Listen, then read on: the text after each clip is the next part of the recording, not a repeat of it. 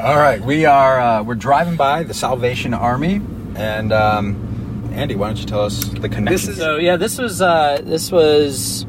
Ooh, let's see. I did uh, I did a short stint after I worked at that church. I went back into the into the stereo biz, and then I I got um, yeah, couple there were a couple little steps in there, but I ended up getting offered a job here at the Salvation Army by the guy who was running it. So they had what would be equivalent of you might call it a youth pastor role combined with running an after school program. So this place is kind of cool.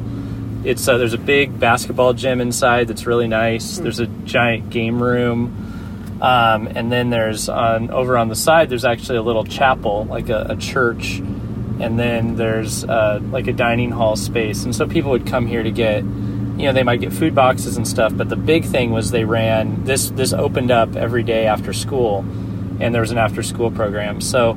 I, I acted kind of like like a youth pastor. I did a Bible study midweek with some kids. Did a Sunday. Um, there was a Sunday service, and I had the kids in here on Sunday. But then during the week, which I thought was an incredible opportunity, I just had like hundreds of kids in here, and we just ran basketball games, ran a game room, and that's where we got to connect. It was just the easiest easiest way in the world to meet neighborhood kids, like ever. Just open up a gym and game room, oh yeah, and they're gonna they're, they're just gonna flock.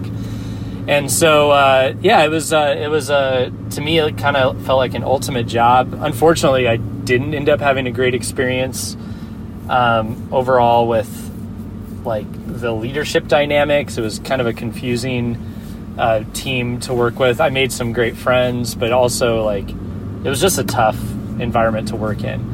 Um, and as is often true, the cool thing the Salvation Army does, is everybody who's uh, developed who like is a leader here um, usually like has come through the ranks often came through the program. And so my leaders here were alcoholics um, uh, who had come through the program decades ago.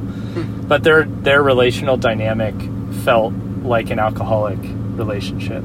And it was a it was a tough environment to work in but overall um, I still I still think this place does really great work um, in the community and they they do believe in the gospel and then they do a lot of practical help and it was a cool experience for me Nice. Yeah. I think what I'm getting from this is that we need to revisit the idea of the Sam Burns Sports Complex. Yeah, Yeah. It sounds like basketball is the center of ministry. That's, That- that's what I'm hearing. yeah there's there's something to that yeah I there's a reason I wasn't offended by the idea of the Sam Burns Sports Complex Yeah. uh, hey Sam if you're out there and for those of you who don't know who Sam is Sam uh, is learning how to be a missionary pilot right now but was a part of our church and uh, when we were getting our building he threw out the idea that a sports complex would be great so we decided that we just name it after him even though it doesn't exist yet and Yep. see what happens Sam Burns Sports Sports Complex.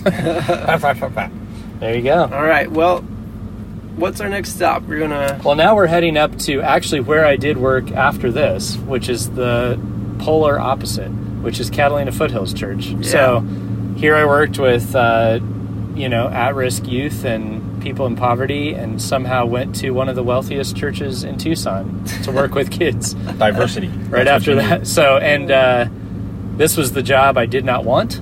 Um, I actually passed on it twice, um, or it was kind of mentioned to me. I was like, no, not interested. No, not interested. But it ended up being a really important place. So that's uh, that's where we're heading next.